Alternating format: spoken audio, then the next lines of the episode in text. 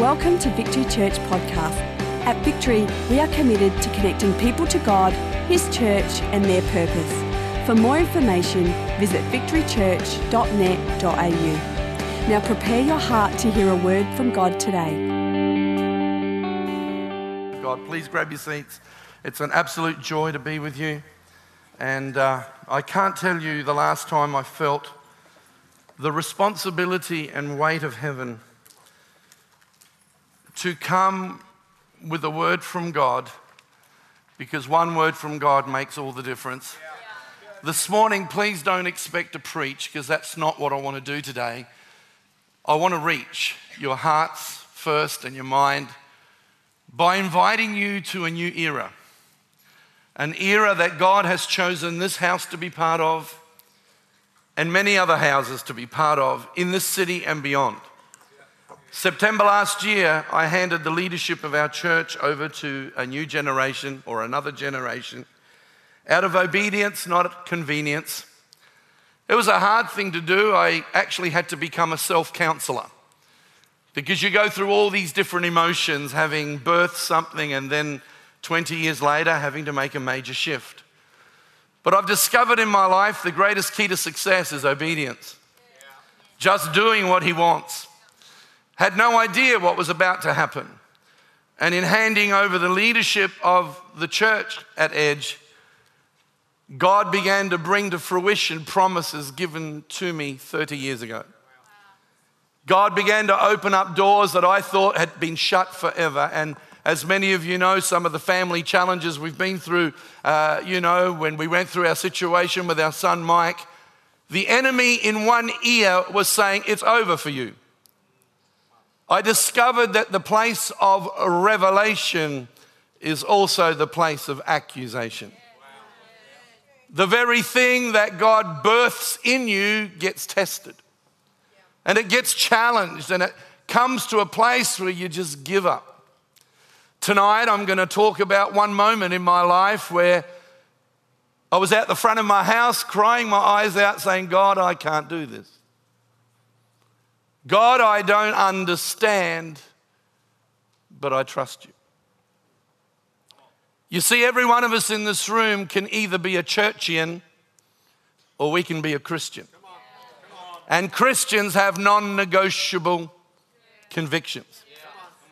What happened in the next week after making that statement, while I was overseas, I received seven phone calls in a row from different parts of the world from people saying, God's told us to ring you right now. We don't even know where you are. We can hear the beeps.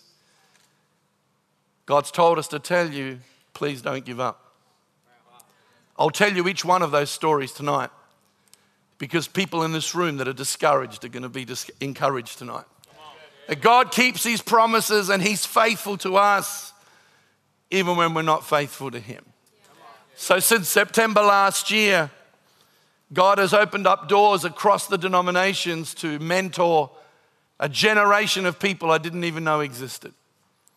One of those young ladies was in my home last night who is on the war front in Lebanon holding people in her arms that have been shot at. A little Catholic girl that got converted so powerfully that today she works for the UN and she also works for World Vision. And she sat in my home and God has connected us for world mission. And you think, how did that happen? God is good, friends. And He's for you and He's in you. And today, I want to bring some prophetic encouragements to this house because it's time to draw a line in the sand in this house. And I believe I've never carried the weight and pressure of prayer and the anointing for this morning. This is not a friend trying to scratch a friend's back. This is not me trying to be nice to the house because you've been so nice to my son and my daughter in law and family. And thank you very much for the love that you give them and look after them. And it blesses my heart. I was going to share it later, but I'll share it now. When Lisa sent a photo the other day of uh, one of our grandkids, Elijah, in here last Sunday, I think it was, with his hands raised, worshiping God. And as a grandfather, I don't know what else can fill your heart with more joy. It's absolutely amazing. Oh, I will be talking a little bit about that in what God's putting on this house in just a moment. But if I was to do all that because of friendship, I would be hurting God and hurting you. You, you deserve better than that. So for two weeks, I've been crying out to God for this morning, and I'm even quite nervous because I don't know quite where it's going to go. But I've been seeking God because it's time to draw a line in the sand, and I believe that there are churches all over Australia and all over the world that right now, in this moment in history, we are moving from deliverance to possession. We are moving from a season of just pastoring and caring for people and moving to an era of purpose in God that requires the core of the church to be stronger than it's ever been. And it just happens that you are colliding with destiny today and that God is calling this house to be an apostolic house and you're not to be here for yourselves. God wants to send you to community and to other churches. Now, in 1 Corinthians chapter 1, and again, I hadn't prepared this, but Paul says, I am chosen by God to be an apostle to all of you who are called. This, is, this church is not called to be, this church is not called to be led by the called. It's called to be led by the chosen. The congregation is called but the leadership is chosen to lead apostolically. And so let me just read to you what I wrote in worship this morning and at home as I was praying this week, because I, I want to be on the mark with what God's saying. It's a new era, not a new season, for where God wants to take this house. So thank you for trusting me.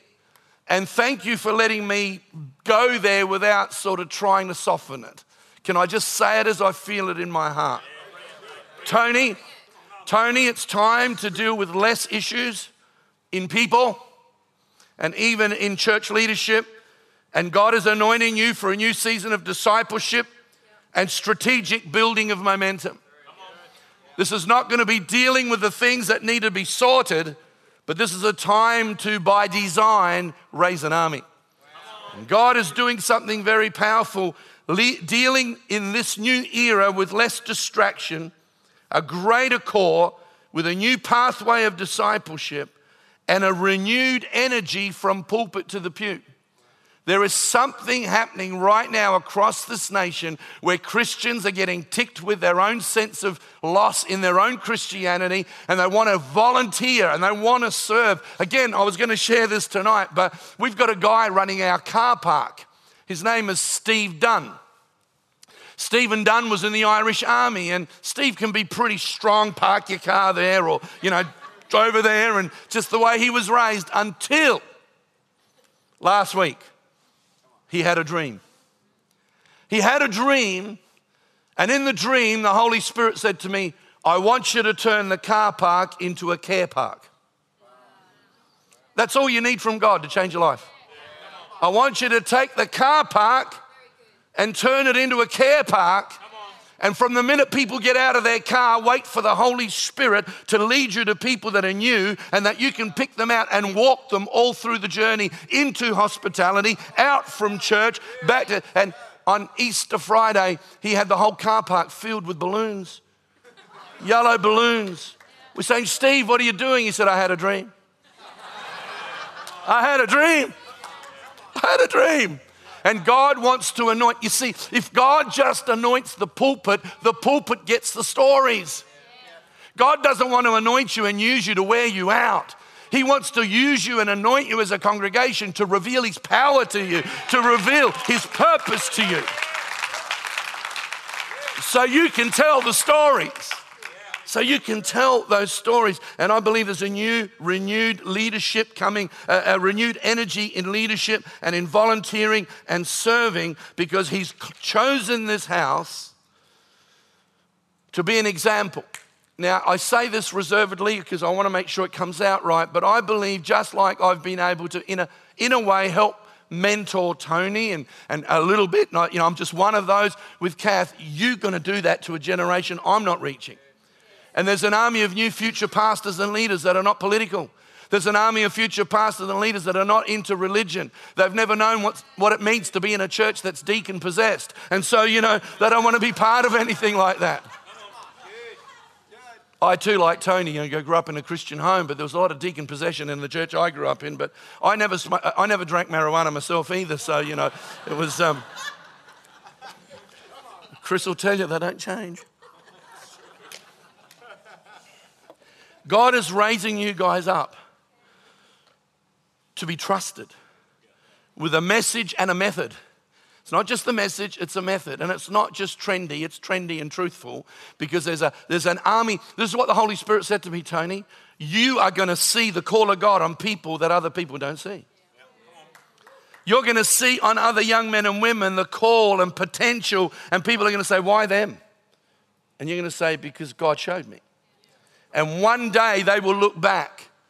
I've just been to Toowoomba and I've just been into Queensland two or three trips, and I've gone to small places where people said 30 years ago, you were only a young guy with hair and, you know, and, and, and you don't, didn't look like now. And, and I got saved at one of your camps. And there's a, a history of testimony that somewhere along the line, someone unpacked something in someone. You guys are going to do that to a whole generation. And that's why, church as a whole, you must step out of deliverance into possession. I'll explain more of that in just a moment. By the way, I'm going now. I'll never get to anything here that I. Um, but um, but you're called to father a new generation to bring adjustment and not restriction, a releaser of those who can't see potential in themselves. Kath, happy birthday for yesterday. I didn't know it was your birthday. But I felt God showed me that it was a complete new era for you as a woman of God. And as I was praying for you, uh, this is what He told me to tell you the Holy Spirit's going to always protect you. You will always be protected.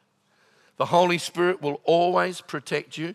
You have a soft and giving heart, but you can be safe in your vulnerability. Because at times you've wondered and you think, I don't know if I can give of myself. I don't know if I can give any more. I don't know if I'm being read properly. I, I feel, I never felt that that pain would come from that place. You don't need to self protect. You'll be protected because you're a leader in your own right, and there's a growth in your confidence about to come, and you will be vulnerable again. But in that vulnerability, there will be safety. And this is a new era for you. You're not Tony's wife, you are Tony's wife. And just let me clarify that. But you don't do what you do because you're his wife. You're a woman of God in your own right, and God's called you to do that. And it's like there's a, for both of you and for the team, there's going to be an acceleration about to hit this place. And there's going to be that which took so long to get to. It's going to happen like that. If, as a whole, as a church, you're willing to embrace, because not every church is, this new era that God's calling the church to. Tonight, I'll give you some statistics, which I won't give you today, about how people feel about the church. I've just been with World Vision, where some of the world's leading speakers on the condition of the church have spoken, and it's been quite exciting and quite scary. So many people are hurt by the church. So many people have been hurt by aspects of church life. And yet, I want to promise you today that God is about to raise a model, an apostolic church that is not driven by bottoms on seats, uh, although we want growth, it's because that means more people touching Jesus and knowing Jesus, but not driven by comparisons, not driven by who's who in the zoo and what VIP room you get to go to, but driven by a passion to change communities and show the real Jesus to a people who do not know him. So I'll try to start my message, but. Um, as I've been flying for many, many, many years, there's one ad that comes up constantly in the Qantas magazine, and it goes off for a while, then comes back. The latest one has a mother and a daughter. Uh, earlier on, it was a father and a son, and the father or the mother is wearing a Patek Philippe watch. The Patek Philippe watch is very expensive. You're talking probably 20, 30 grand for a watch. The ad in the Qantas magazine says this You never get to own a Patek Philippe watch. You just get to look after it for the next generation. You never get to own a Patek Philippe watch. You get to look after it for the next generation. It is my deep conviction, and I've had this conviction for 30 years, that each generation must declare to the next, we are just stewardship, uh, stewards of an amazing message. We don't own our church. This isn't Tony's church. It's not Kath's church. It's God's church. There's only one church. And our job is to steward what God has given us and pass it on to a new generation. So, what I would like to talk to you about from Scripture today, in brief, I hope, is what I don't want to pass on to the next generation.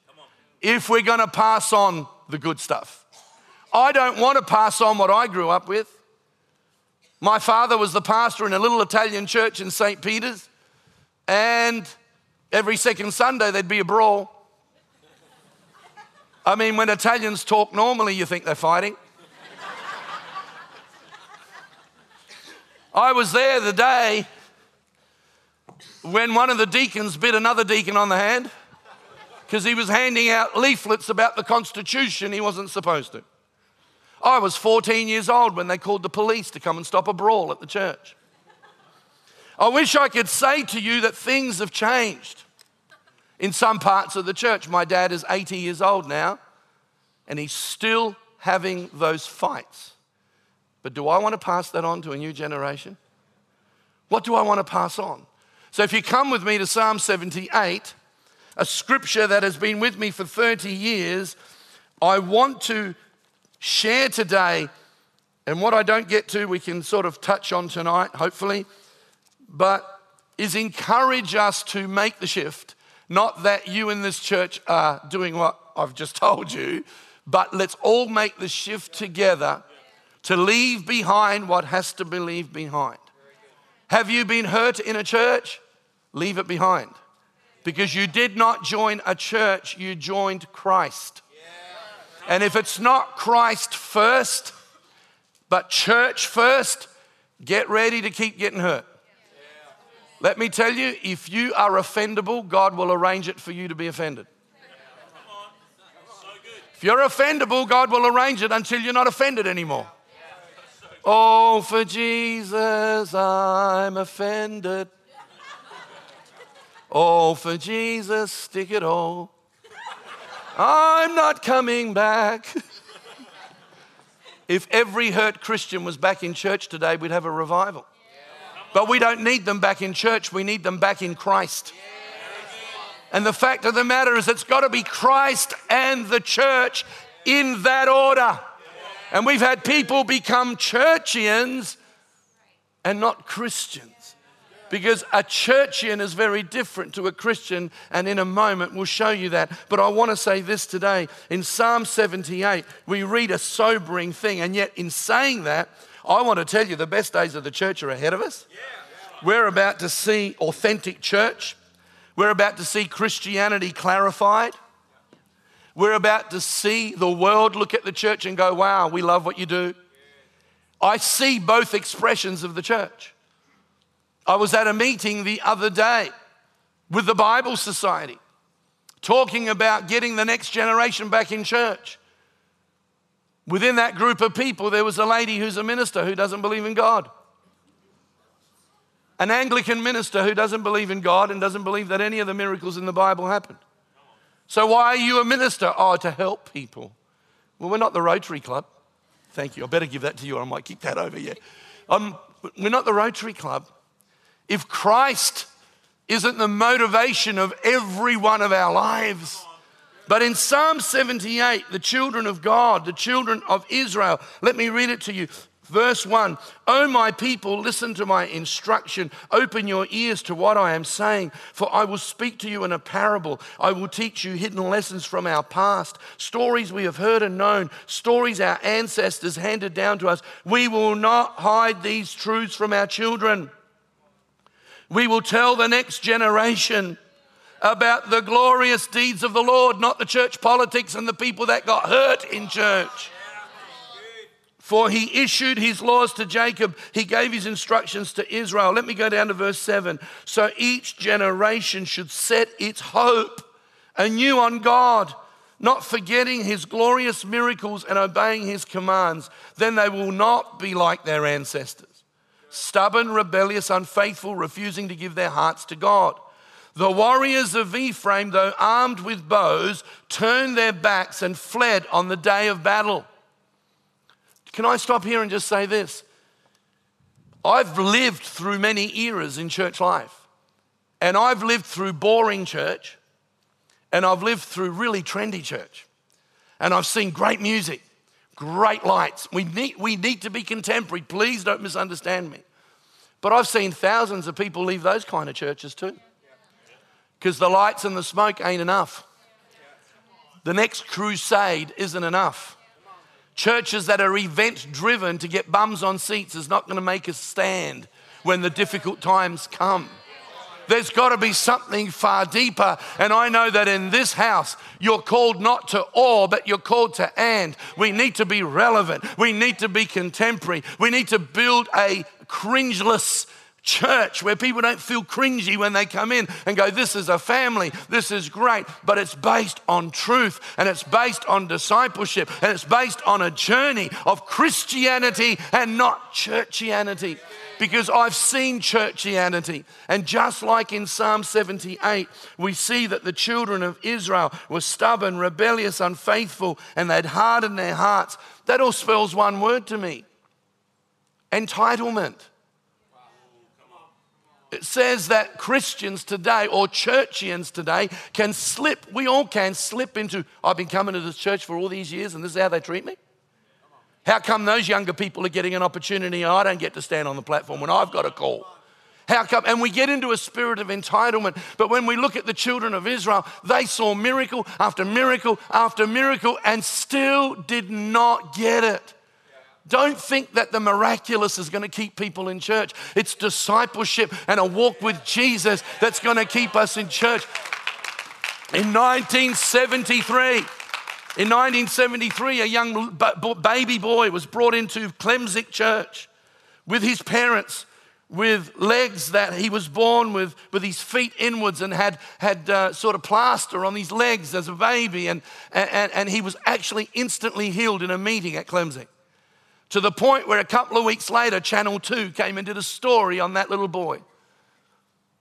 Six months later, the family left the church to never go back again. You would think, God, if you answered that prayer, I would serve you forever. God, if you do this, I'm with you. But there's a deeper, deeper, deeper walk that the world needs to hear about, that the world needs to see. Because on Friday night, I was in church and up come a family towards me. And as the husband and wife come towards me, they burst into tears, and I knew who they were because a few weeks ago they said goodbye to their daughter, 19 years of age, to go and visit her friend in New Zealand. And while she's over there, she gets killed, and her friend gets killed in a car accident. They lose their daughter. They prayed for her before she left that God would protect her, watch over her. Friday night, they come up to me, they put their head on my shoulder and wept and wept and wept, and the pain is deep. But they looked at me and they said, We have nowhere else to go. We know Jesus is real. Pastor Danny, we know Jesus is real. And you know, the church is going on a missions trip to the Dominican Republic, and we've put our names down. And what our daughter was going to do, we're now going to go and do. They could have said, Where's God? Why? But they know too much of Him that when things happen we don't understand, we know too much to walk away. And I know in my own life, when we went through the situation with Mike, I thought, I, God, I don't understand you. God, I don't know why. I became self righteous and, and I started to say, God, I've served you all my life. And God, I want to father a generation. Why does this happen to us? And then God starts to speak in ways that you know can only be Him. So, this here I don't understand comes under the covering of all that I do understand and say, You are my God. But I'm not trying to be stupid today or arrogant by saying, But I know God. I know God to be real. I know Him not through the church. The church didn't show me God. Well, the church opened me up to God, but I didn't I don't do God in the second person. I don't do God through the church. I do God personally and then the church adds to my doing God by encouraging me and building me up. And the children of Ephraim, they had all the stuff. They'd seen all the miracles, but they turned back in the day of battle. It says in verse 57 they turned back and were faithless as their parents. They were as undis- undependable as a crooked arrow. Another version says, like a crooked arrow, they missed the target of God's will. Generation after generation. Yet the psalm starts with each generation must declare anew to the next. This is an era in Christianity. Christianity has become confusing to the Christian, it's become confusing to the non Christian. And right now, in this time in history, God raises up a church like this, and many of us around the world to say clarity is coming. We're going to see the church built according to God's plan because you see, this scripture can be very discouraging, discouraging. But then I go over to Joshua chapter 4 and I read another scripture in verse 6. And it says, So Joshua called together the 12 men he had chosen, one from each of the tribes of Israel, and he told them, Go into the middle of the Jordan in front of the ark of the Lord your God. Each of you must pick up a stone and carry it out on your shoulder, 12 stones in all, one for each of the 12 tribes of Israel. We will use these stones to build a memorial. In the future, your children will ask, What do these stones mean?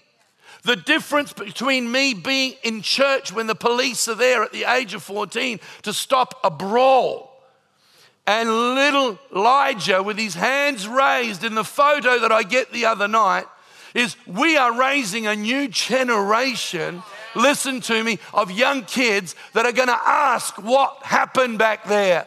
Because when I was growing up, the kids did not want to know. When I grew up in church, they couldn't wait to leave the church. When I grew up in church, young people just wanted to get out. They just saw the church as irrelevant they saw the church as not having answers.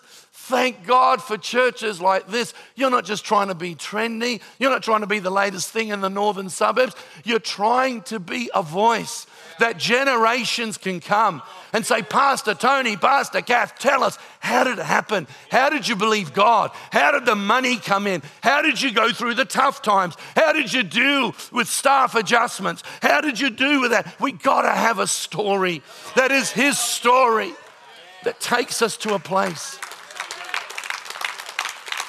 And so that's what we want to do. I know that's what Tony, I just keep seeing a picture of you sitting around tables with young men in their 20s and 30s with a real clear call of God on their life. They don't know where to start. And Bible, baby college, Bible college ain't going to do it for them. That's going to help. But you see, you know, the, just coming into my head now, you know, the Bible says that the, the God of this world has blinded the minds of people. It doesn't say the God of this world has blinded the hearts of people. See, sometimes we can't get to people's heads. Sometimes people go to Bible colleges and stuff gets into their head, but their heart never gets changed. This is not a time for head transformation first, it's heart first. And I believe God's raising up loving homes you know, places that can have men from the community come into a men's breakfast, places that can come in. And you know, do you notice something? All I heard about one time when you had a whole lot of guys from the community come in for a hamburger and you gave them a light beer, and the churchians in this city go, What's happening there? The next thing will be ordaining homosexuals. How dumb can you be and still breathe?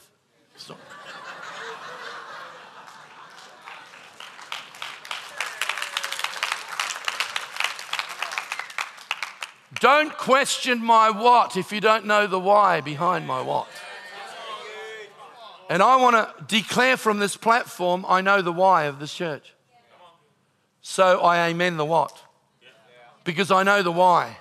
Because there's an army of kids that are going to come back to church, some that have never been to church, that are going to join the church and they're not going to live immoral lives. And they're not going to turn the church into a cheap place, but they are going to be discipled. There is a hunger for fathering, there is a hunger for discipleship, there is a hunger for mentoring, and God is choosing this house to not be a reflection of what we've seen in churchianity but what God's calling us to Christianity. You know, when I was 30 years old, Chris will remember this. I was 30 years old. We had a guy in our house, probably one of the greatest ministries. You see, on a Sunday, you get the gift. On Monday to Sunday, we get the character or lack of. So many people go, Why have they left? Why has that happened in our church? I'm not saying it here, but in our church, why did that guy leave? I said, Because your tithes pays for people. And in some cases, certainly not every case, and not everyone that's moved on has moved on for wrong reasons. So please don't misread what I'm saying. But sometimes, sometimes shifts have to happen because of what God wants to do to take the church into momentum. And I was telling you something and I forgot what it was now. Can you remember what it was? Oh, yeah. And so what happens is people get attached to a gift and they forget the purpose and the character. So we had a guy staying in our home. Chris was only a kid, but he'll remember this. He would go out to our back room and start playing the piano, and you would swear the house was filled with the anointing. He would start to sing, and unbelievable stuff would happen. I would get out and walk out into the back room and feel an atmosphere. Not knowing that while we were asleep at night, because he stayed in our home, he would sneak out in the middle of the night and go and buy porno movies and bring them home and watch them in our home. We'd go off to youth camp and powerful things would happen. But you know, one day, after many immoral, it's gone very quiet in here. Can I promise you it gets really good in a minute? Yeah. And uh, four marriages later, going from brokenness to brokenness to brokenness, people still followed him because of his gift. Matthew 7 says we're not supposed to do that, no matter even if they cast demons out in God's name. But we always respond to gift rather than character because it's so much easier to respond to gift. And I was 30 years old. I didn't have an iPad in those days or a computer, but I had a pad next to my bed I would write notes on. And I woke up in the middle of the night, and this is what I wrote on a piece of paper An independent spirit leads to rebellion, rebellion leads to hardening of the heart. Hardening of the heart leads to dullness of hearing. Dullness of hearing leads to deception. Deception leads to perversion. And I wrote those things down, and then the scripture God gave me was Isaiah 30 Woe to my rebellious children who go down to Egypt for advice, but they don't turn to me. As I wrote those things down, the Holy Spirit said, That's the steps that this man that's in your home is going to go through and end up in total deception. 15 years later, I'm preaching in England. I'm preaching at a pastor's conference, and I went through those steps a man comes up to me at the end of the service and says to me, I know who you were talking about when you went through those steps. I said, How would you know that? And gives me the name of the person. He was an uncle of that person who lived in England. He said, Pastor Danny, I've watched those steps one after the other. Because of a spirit of entitlement, and I want to say this this new generation struggles with entitlement, but the church cannot give in to that model of leadership because we're called to lead apostolically, and it's a privilege to serve God in whatever area. I want to tell you, since I'm no longer the senior pastor of Edge, there are some small minded people that talk to me very differently now. Now that I'm not the top dog anymore. And I think that's your problem, not mine because my anointing hasn't left me because my title has changed. But we have this positional, come on.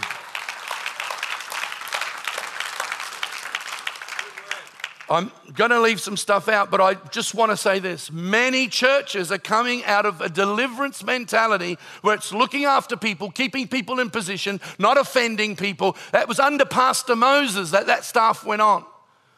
And I forgot to say this earlier, Tony, but I believe the Holy Spirit said to me to tell you there's a difference between physical tiredness and spiritual tiredness. And last year, God, the enemy tried to ta- attack you in your spiritual tiredness. not physical tiredness. You're very fit. You don't get physically tired. You go to the gym, you, I just want to be like you when I grow up. But anyway, um, I just want to say there's an, a, a, tiredness that the devil tries to bring. And I know what that's like. But let me tell you, there's a fresh breath of God on this new era for Victory Church. Let me tell you, you're not called victory for nothing. And let me tell you, God's called you to walk in victory. And right now, this is what you're doing you're going from deliverance mentality of what the church is there for and coming into possession. I'll be sharing more of that with staff tomorrow, but I want to say this in deliverance, the church is high maintenance. In deliverance, the church is need driven.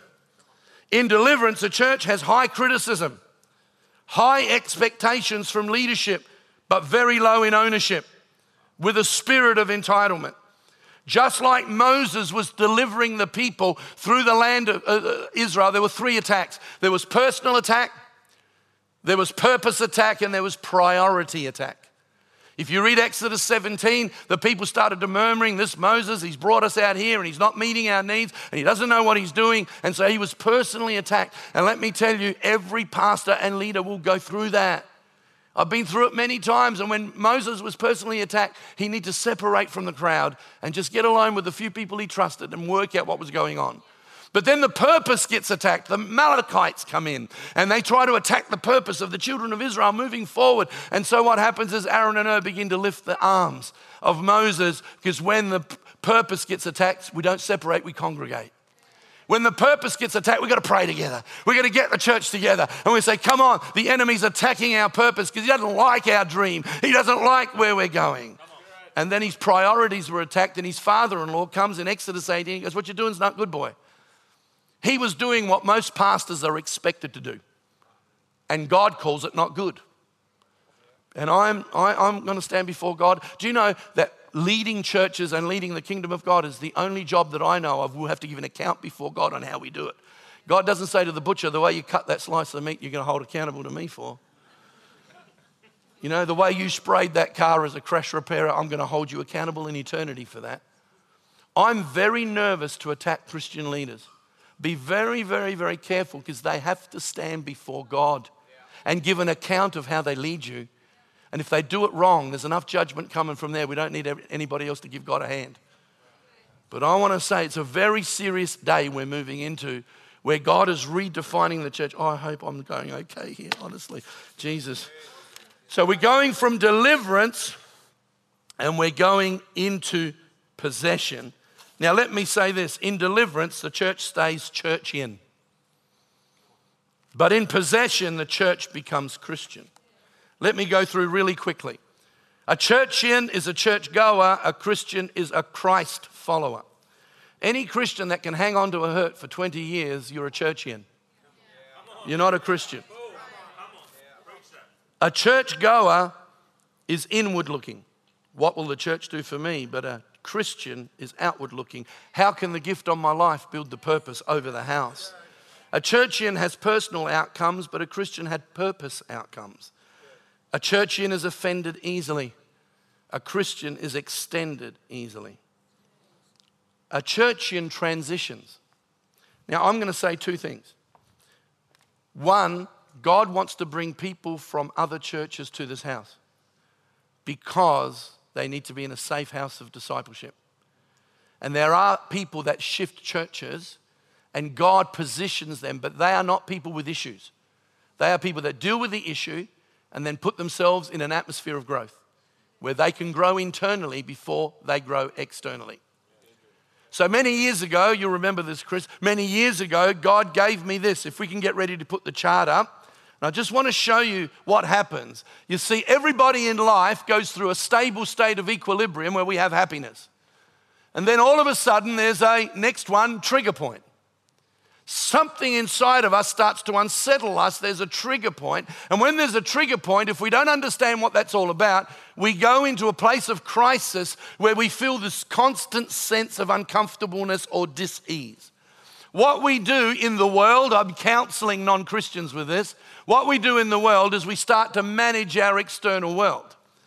That's why out in the world, if it happens in a marriage, they go and have an affair or find somebody else because they just can't, and they, they feel good again for a while.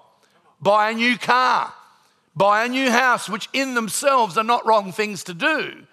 But because we're trying to fix a problem that we can't fix by the external, but what we do is we change our external world and we get our happiness back, only for a short time until the next trigger point.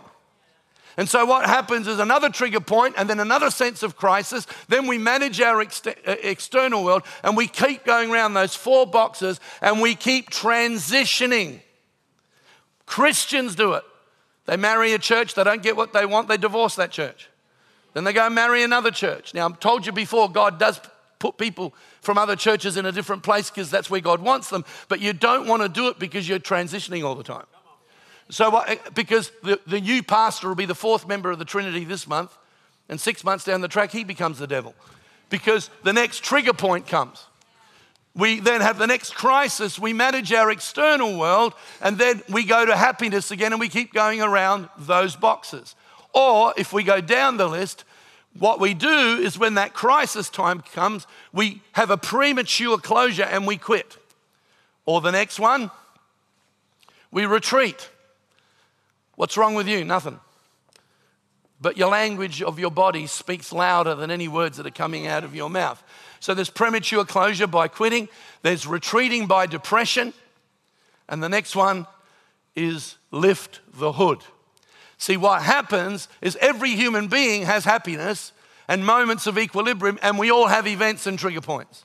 Those trigger points become a, t- a place of crisis or disease. And if we're a Christian, we're not meant to react, we're not meant to retreat, we're meant to respond and say, Jesus, how can you transform me through this crisis so I get my equilibrium back? And then each time we go around that cycle, we keep growing because we're being internally transformed, not externally transitioned. And I believe that a lot of Christians are suffering with depression because they don't know how to lift the hood. On the very root cause that's causing them to keep going around that cycle. I could tell you story after story. One man in Edge Church who has been on medication for depression like you wouldn't believe. He saw this, decided to live outside himself, deal with the inner hurt, start and come to the church to volunteer every day. And the doctors have now taken him off medication and he has been healed by dealing with that issue. If the musicians can come back, it'll just make everybody feel like he will wind up. a churchian reacts under pressure, a Christian responds under pressure, which we've just seen. A churchian will leave when disappointed. A Christian will turn disappointment into a God appointment. A churchian will live by feelings. Can I be this open in the pulpit today? When Michael's story hit the wall, I lost my two associates. One of them was a man who I'd pretty well done my whole life with. And I've not heard from him for seven years. I woke up yesterday morning and the Holy Spirit said, Danny, doesn't matter how many times you try, try one more time. So I rang him.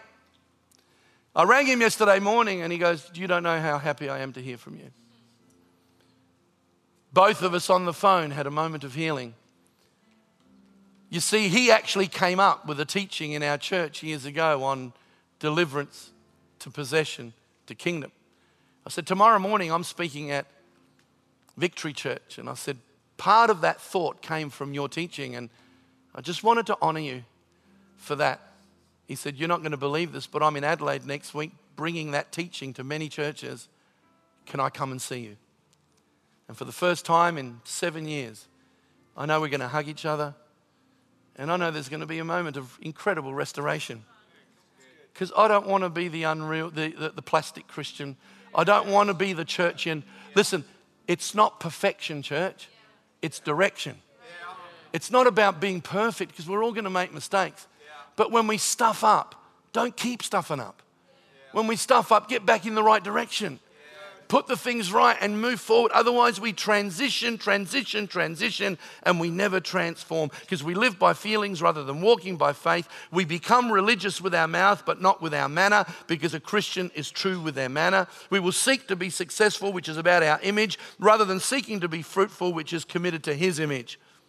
We will see the needs of others as obstacles, but, we'll, but when we're Christians, we see the needs of others as opportunity. We become committed to friends at church. There's more witchcraft in the church in friendships than ever before, where one friend gets offended and 10 other friends get offended on their behalf.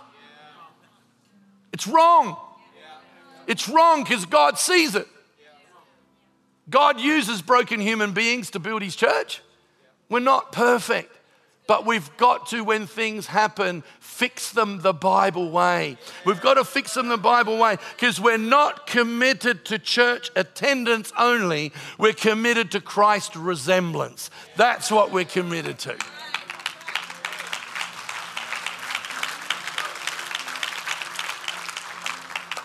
So, as we draw to a close, just sit back and listen to this. Don't try to write it down, it'll be on tape. I think you've heard in many ways this morning what I don't want to pass on. Tony and Kath, God's calling you in this era to be passers on to a new generation so they'll come and say, What's those stones all about? Tell us the stories of old. Tell us the miracles of how God brought you this far. I want to pass on a gospel that people can know personally. I want to pass on teaching that will help people trust the Bible again, that it doesn't become a devotional book, but a directional book. Not just a devotional, but a directional. I'm running out of time, so I'm going to leave stuff out. Without trust in the Bible, the Christian life is a daily grind. But with trusting the Word of God, it's a daily growth. And I want to tell you, the Bible has to be received before it can be understood. Don't try to understand it by not receiving it. The Word of God is our reference point for everything that is Christian. And my, my love for the Word of God has grown and grown and grown because it's my reference point. Let me tell you, if the Bible says that if you don't love your brother who you do see, how can you love God who you can't see? I think that's a good reference point to fix the problem. God is raising this church with a kingdom mindset.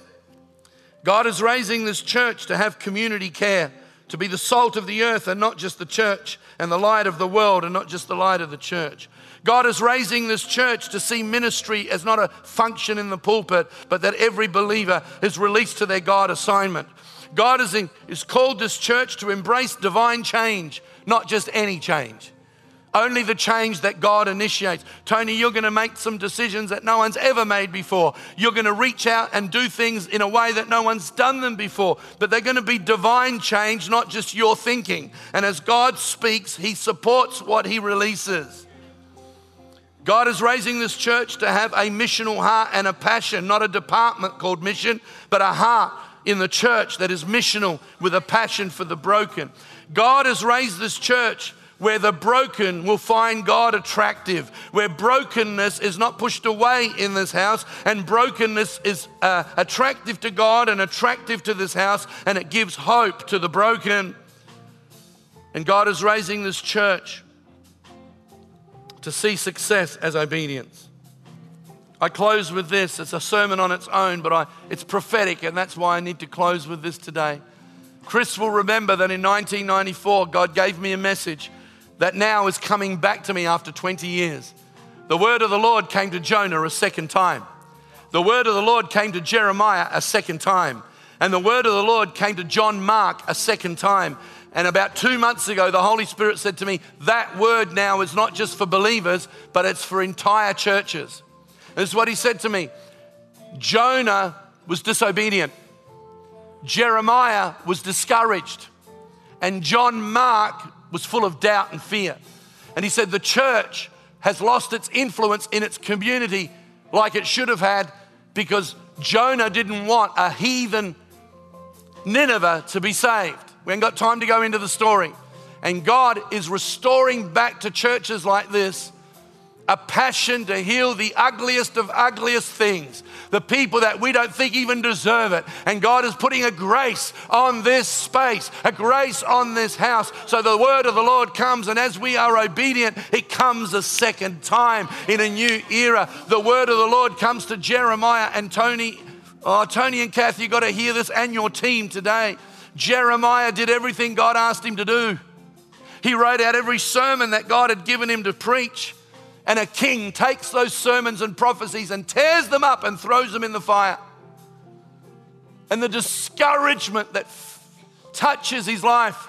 And there were moments in the past where discouragement has touched your life, not because you feel like you've done the wrong thing, but because you think, God, I did all that I needed to do. I did what I felt I needed to do. And the word of the Lord came to Jeremiah and said, Take a scroll, take a pen, and start again. And I prophesy today that the last 20 years has been preparation for this moment. The last 20 years has been like a practice run. The last 20 years, God's allowed mistakes to happen. Of course, they will happen, but it's to position you for this moment in history. And John Mark was full of doubt and fear because he thought he, he was confronted by the cannibals out there that he didn't know how to. He ran home to Jerusalem and and Paul got upset with him. But Barnabas goes, No, no, give the guy another chance. And let me tell you, there's been moments of doubt and fear. There's been moments of discouragement. There's been moments of being saying, God, have I been obedient? Have I done things right? In your heart, you have. We might not always get everything right. But I want to tell you the word of the Lord comes a second time to the church, not just victory, but to you and other churches that want to come out of deliverance and into possession your is going to get greater. The issues you're going to deal with are going to be issues of momentum and issues of growth, not issues of disappointment in people because of what you don't deliver for them. I want us all to stand to our feet right now. And I, I have tried to deliver my heart this morning because I believe the world deserves a better church. The world deserves a church that's authentic. The church deserves a church that is real. I'm not saying a better church than victory. I'm talking right across the board. There's only one church, God's church. We need to not make it hard for people to connect with Jesus. We need the world out there to come to authentic faith, authentic Christianity. And it's time to rise up and it's time to reach out.